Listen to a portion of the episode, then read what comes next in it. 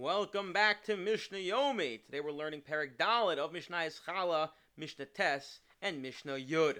And here we're going to discuss various gifts that, although should be and must be eaten when a person is tahar, we will allow a Kohen who's not careful and punctilious about the observances of tahora to eat from the to to receive these gifts again to receive these gifts and for most of the reasons are going to be because because they're so unique such unique cases we assume when the Kohen partakes from them, he's going to actually be careful in these cases.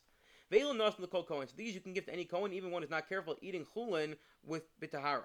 Hacharamim charamim are things that a person vows to the base of Megdash. Bechor is the firstborn animal offerings. Pidyon haben, the redemption uh, money of the firstborn. Pidyon petachamar, the redemption of the first born sheep or donkey. Hazorea v'halachayim v'akeva, the the leg, the jaws, and the forestomach of a kosher animal, which are brought as karbanos. Again, all these things were, were supposed to be slaughtered.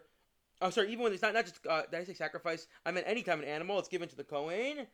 Um, Reish Dagez, the first, the fleece, Shem and Sreifa, oil of Truma that has to be burnt because it became Tame, the Kachi Mikdash, and the parts of the uh, karbanos in the temple that are holy. Viha all these things, and Bikurim are the first fruits, we'll learn in the last Masechta of this Seder, that have to be brought to the temple. All these cases, although we normally say someone who's not careful about tahora, eating chulin but tahora, eating chulin when it's tar, should not get lots of lots of these things that have to be kept tahar. But in these cases, we're more lenient because either the circumstances dictate that the Kohen's going to be more careful, such as the Bikurim, that's how he got into the base of Migdash, he was careful about being tahar, or because it's in, in, in, the scenario where it's unique, and therefore the Kohen's going to be careful to be tahar.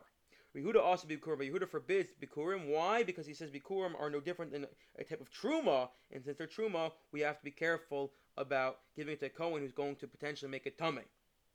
Truma. What about vetch? Vetch is some sort of animal food. Mekiva Mati permits to give to any Kohen because he says that animal food is not subject to being safeguarded from becoming tummy. The Chacham forbid so. Why? So they're of the opinion that although it's animal food, it's still uh, uh, it's, it's, still edible, and if, if, a person's pushed, you know, if there's a famine, they, they will eat it, and therefore, since it's considered edible human food, one has to treat it with the proper kedusha of keeping it tahar, keeping it pure, and therefore we don't give it to someone who we're concerned is not going to do so. Now let's discuss some areas of going back to the Mishnah Ches, really, of challah brought from Chutz Laretz. Natai ish tokeya havi chalosim besar. So Natai lived in Tekoa, which is a town in Israel, still is a town in Israel, and he brought challah from Besar, which is from outside of Israel. It seems like he went to visit, and he brought the challah from there, and he tried to distribute it to all his Kohen neighbors in Tekoa, which Yershal Kohanim. Below Kibul Menu, and they not accept it from him. Why? Because they say in Eretz Amim, in the lands outside of Israel, there's rabbinically uh, imposed Toma, and therefore they said it has to be burnt, it has to be burned, we're not going to eat it. Anche Alexandria, Alexandria, so too the residents of Alexandria in Egypt brought their challah to Eretz Yisrael from Alexandria. Below Kibbutz, they didn't accept it from them either. Anche Savoim Hovi Bikurim Kodim Atzeres. The residents from Mount Savoim brought their Bikurim to the base of Migdash, but they brought it before Shavuos. But lo Below Kibbutz, they didn't accept it from them. They said, why not? And they said, because the pasuk says, Masech Asher Tazriya Basadeh.